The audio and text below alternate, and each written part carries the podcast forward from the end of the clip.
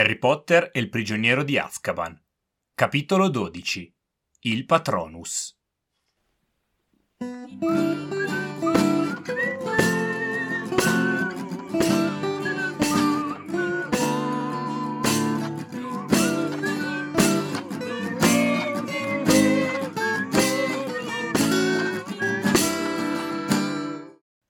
Va bene, va bene, vi ho illuso. La spensieratezza dei Natali passati è un fantasma oramai, il fantasma della spensieratezza dei Natali passati. Bentornate bentornati a questa nuova puntata del Ghirigoro. Sono le vacanze di Natale, ma il clima è quello meno natalizio di sempre. Già che non c'è nessuno nella sala comune, ma in generale nel castello, diciamo che spezza un po' quella che è la festa, la festa è far stare tutti insieme, non stare in pochi e i soliti. In più, non stanno Harry, Ron e Hermione, stanno solo Harry e Ron, perché hanno, avendo litigato con Hermione per la Firebolt, Hermione non si fa più vedere, ma Harry e Ron non la vanno neanche tanto a cercare. Il fatto stesso che da gioia che ritorni il resto della scuola, che ricomincino le lezioni, è sintomo di questa scarsa atmosfera natalizia ma soprattutto la cosa che non vedevamo l'ora che accadesse e che dà il titolo al capitolo appunto è Lupin che insegna a Harry come liberarsi dei dissennatori.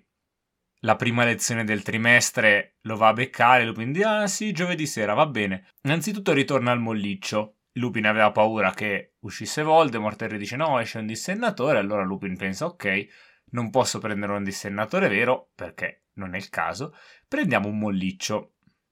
A quanto pare la scuola è infestata e veniamo subito alle lezioni. Per sconfiggere i dissennatori basta semplice, un semplice incantesimo che è l'incanto Patronus. La formula magica è Expecto Patronum.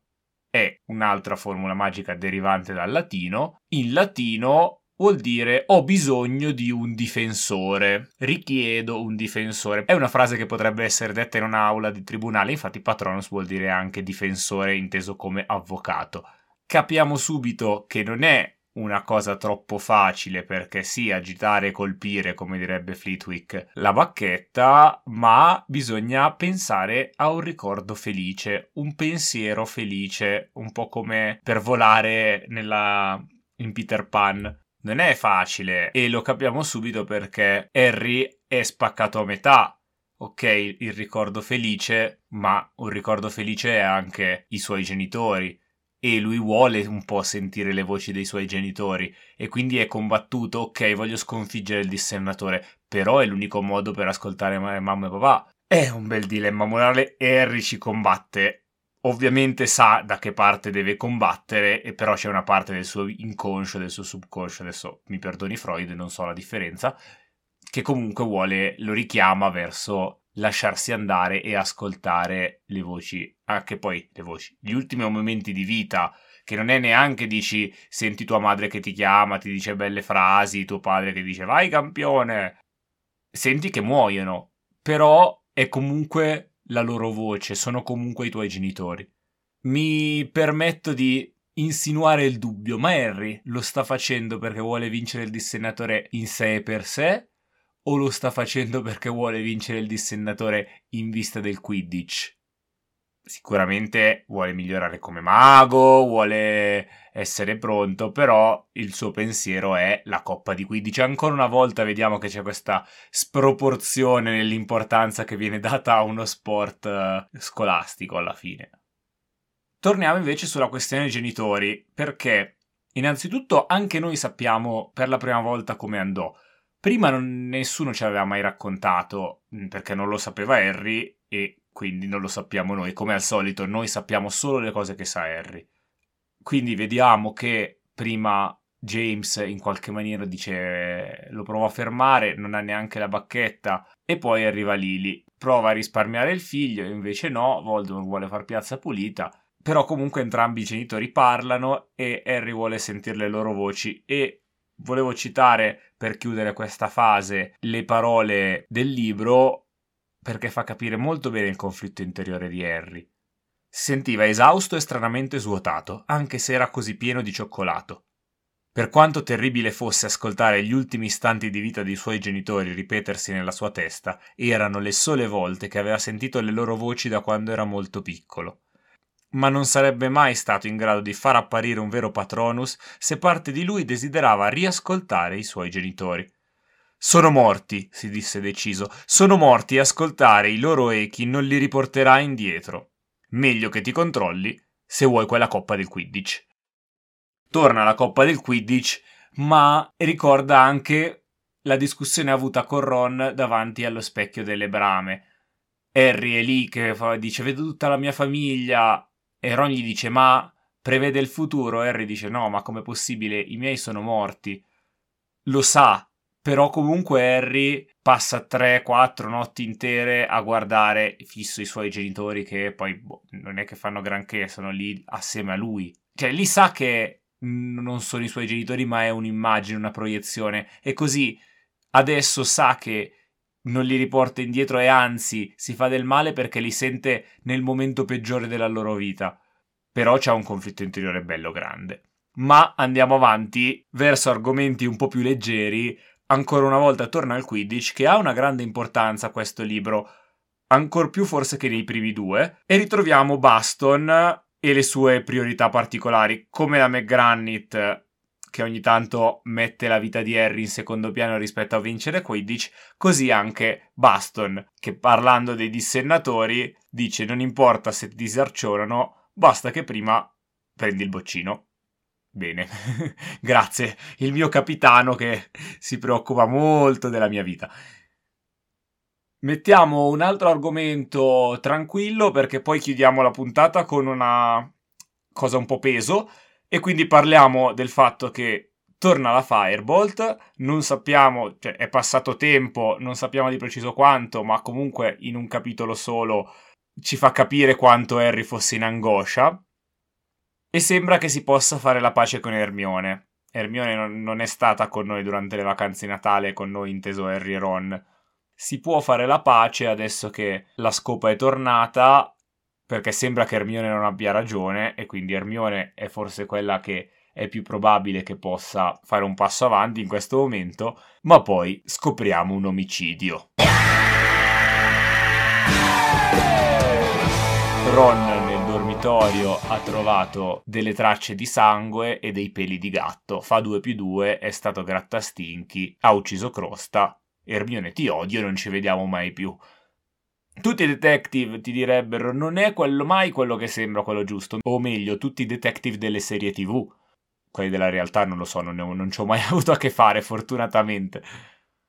Come preannunciato, parliamo di un bellissimo argomento tirato in ballo da Harry e Lupin, che non è propriamente leggero.